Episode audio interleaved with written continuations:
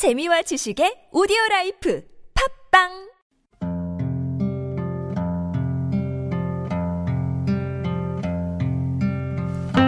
가슴에 담아온 작은 목소리. 113번째 이야기. 어느 15살 소년 병사의 6.25 기록.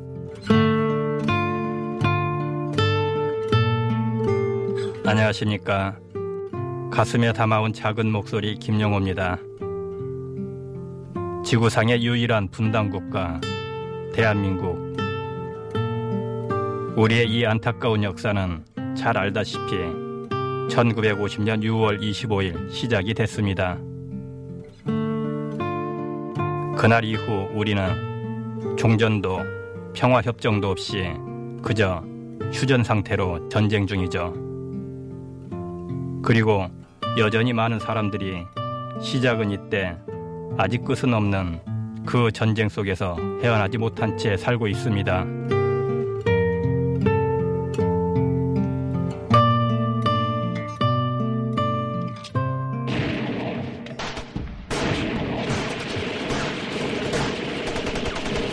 한 민족이 서로를 향해 총뿌리를 겨눴던 비극의 역사 6.25 전쟁 포탄이 빗발처럼 쏟아지고 총성이 끊이지 않는 그 참혹한 전쟁터엔 군복으로 무장한 군인들만 있었던 건 아닙니다. 군번도 계급장도 없이 무명 옷에 지게 한가득 탄약과 생필품을 지고 전장을 누비던 사람들 일명 지게부대라 불리던 노무자들도 있었죠. 그 중엔 깎아머리 소년 병사들도 적지 않았습니다. 올해로 83이 되신 진복균 어르신도 그중 한 명이었습니다. 왜 이제 전방에 그 처음에 홍천 가리산에 가가지고 미군 시체 날르고 어 아휴 말도 말아요 거기서 미군들 그 죽은 시체 날르고 한국군 포위당해가지고 전멸당한 데가 있어요. 그럼 그것도 날라주고 송장 무척 날랐습니다. 15살 소년의 지게에 지워진 싸늘한 죽음. 전쟁의 참혹함은 대체 그 끝이 어디일까요? 15 소년은 어쩌다 전쟁터 한가운데 놓여지게 됐을까? 그 사연이 궁금했습니다. 피난 나갔는데요. 원주 피난민 수용소 춘천 사람은 원주 피난민 수 가라고 그러더라고요. 그런데 어른들은 이제 노무자 붙들러 온다니까 아침밥만 먹고 산으로 도망가서 숨었다 저녁에 내려오고 그래 우리는 어리니까 뭐 우리 잡아가려냐고 그 동네 애들하고 피난민 수용소 애들고 내가에 놀러 나갔어요. 그 거기 천막 앞에 내가인데. 평화롭던 내과 놀이터가 공포의 공간으로 바뀐 건 순식간이었습니다. 그런데 미군 차오고 그가 그냥 뒤로 닥치더니 한국 그냥 경찰관 오고 오더니 그냥 거기 애들 한 일곱 여덟 명이 더 보지 덩치가 큰 애들 나하고 또 둘오고 셋을 그냥 포장 씌운 수록에다 주워 싣고 포장 싹 씌우고 가족들도 모르게 그야말로 납치되듯 전쟁터로 끌려갔다는 겁니다. 흔들리는 트럭에서 겁에 질린 채 들었던 통역관의 말을 진복균 어르신은 지금도 생생히 기억합니다. 뒤에 양짝에 미군이 총 실탄 장진해가지고 어? 통역관이 그러는 거야. 여기서 뛰다가 도망가다 들키면 총에 맞아 죽으니까 그대로 가라고. 도망치는 건 꿈도 꿀 수 없는 채로 짐짝처럼 끌려간 곳은 최전방. 포화가 쏟아지는 전쟁터 한가운데였습니다. 홍천 그 가리산 나왔는데 거기 가니까 자가복이 있는데 이게 커서 입을 수가 없어요. 그러니까 여기 뚝 자르고 여기 뚝, 팔뚝에 뚝 자르고 이렇게 해가지고 입고 댕겼다고. 아유 말도 말아요. 주먹밥 저 알랑미살 주먹밥 한 덩어리씩 주고 실탄 전하려고 송장 날른 거예요.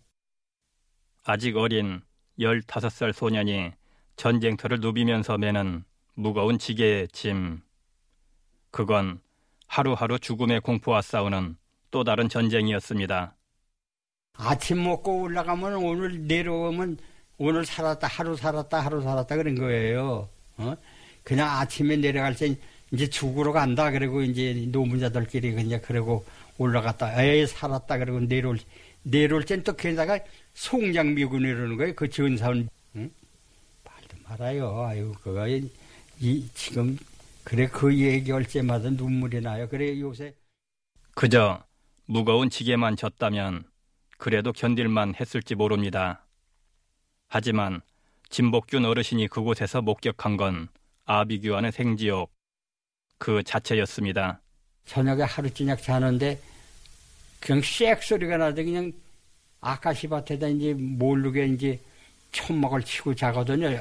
해가 지면 천막을 치는데 그냥 포탄이 떨어져 천막이 쭉쭉 찢어져 나가고 그냥 그냥 사람 살려라고 그냥 지가끔 들고 뛰는데 난 열다섯 살이니까 나이가 어리니까 그냥 울면서 그냥 나오니까 어른들이 날 그래도 도와주시더라고. 일로 오라고 그래죠.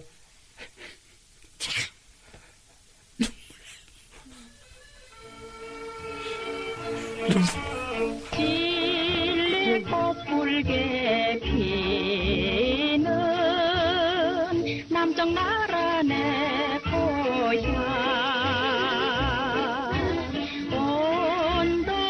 잠들 수 없는 전쟁터의 밤 어른들은 모이면 노래를 불렀습니다. 두고 온 고향이 그리운 탓이었겠죠. 진복균 어르신은 지금도 그 시절 노래를 들으면 눈물이 난다고 하는데요. 하지만 정작 그 당시엔 마음껏 울 수도 없었습니다. 전쟁과 사륙의 현장에서 가족 생각 같은 건 사치였던 겁니다. 그런 거 생각 걸려지 없어요. 총에 안 맞으면 다행이다 하지.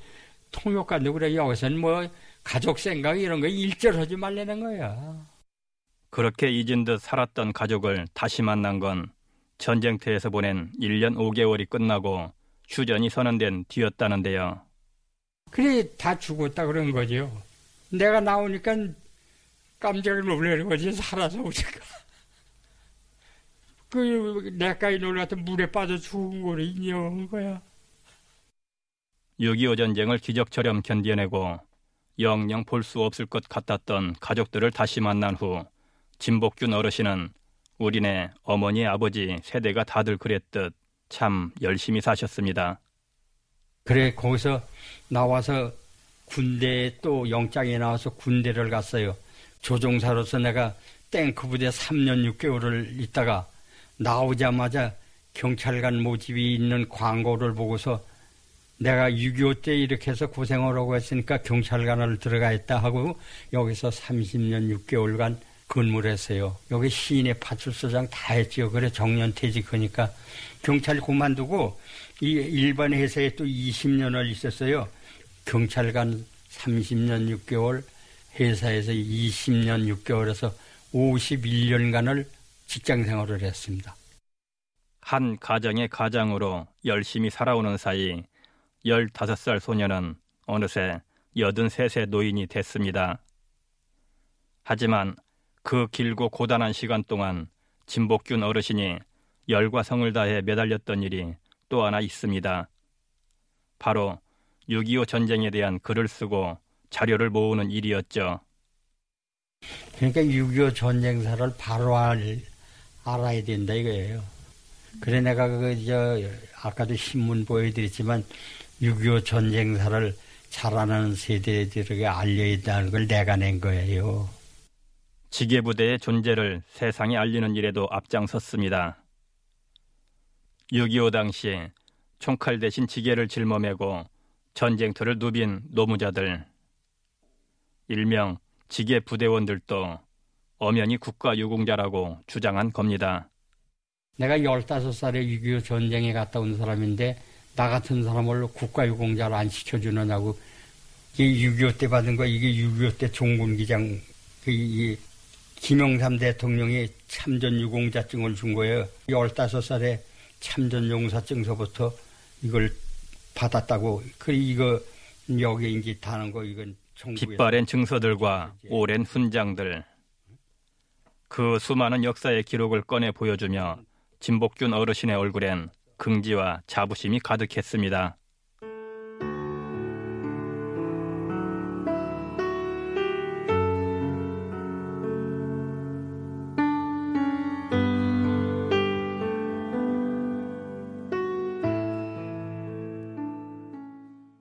포화에 휩싸인 전쟁터에서 사춘기를 보내야 했던 비극의 주인공 어느새 팔순 노인이 되어버린 15살 소년 병사 진복균 어르신에겐 그 또래의 아이들이 예사로 보이지 않습니다. 하루에도 여기 여기 중학교가 있거든요. 그러니까 지내다니면서 학생들을 많이 봐요. 그래 내가 이 지내다니다 보면 중학교 애들 이렇게 지내가 새들이 지금 전쟁터에 가서 나처럼 할까? 어? 그 생각부터 나요. 여기 학생 애들 떠들고 지내다니면. 문득 문득 티 없는 그 웃음이 부러워지기도 하죠. 그때 배우지 못한 게 그게 한이지요. 뭐 그때 제대로 중학교 고등학교를 배우고 나왔으면은 지금도 내가 이 쓰는 걸 좋아하니까 작가나 뭐 이런 거 작가를 꿈꾸던 소년 병사. 비록 작가의 꿈을 이루지 못했지만 지난 삶을 돌아보며 진복균 어르신이 바라는 건 많지 않았습니다.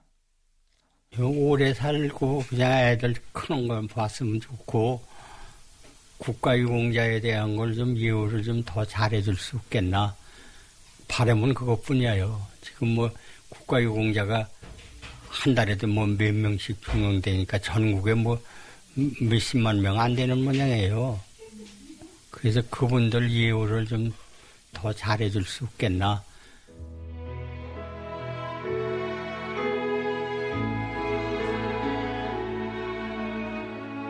인터뷰가 마무리될 무렵 진복균 어르신은 혼잣말처럼 긴 당부를 꺼내놓으셨습니다.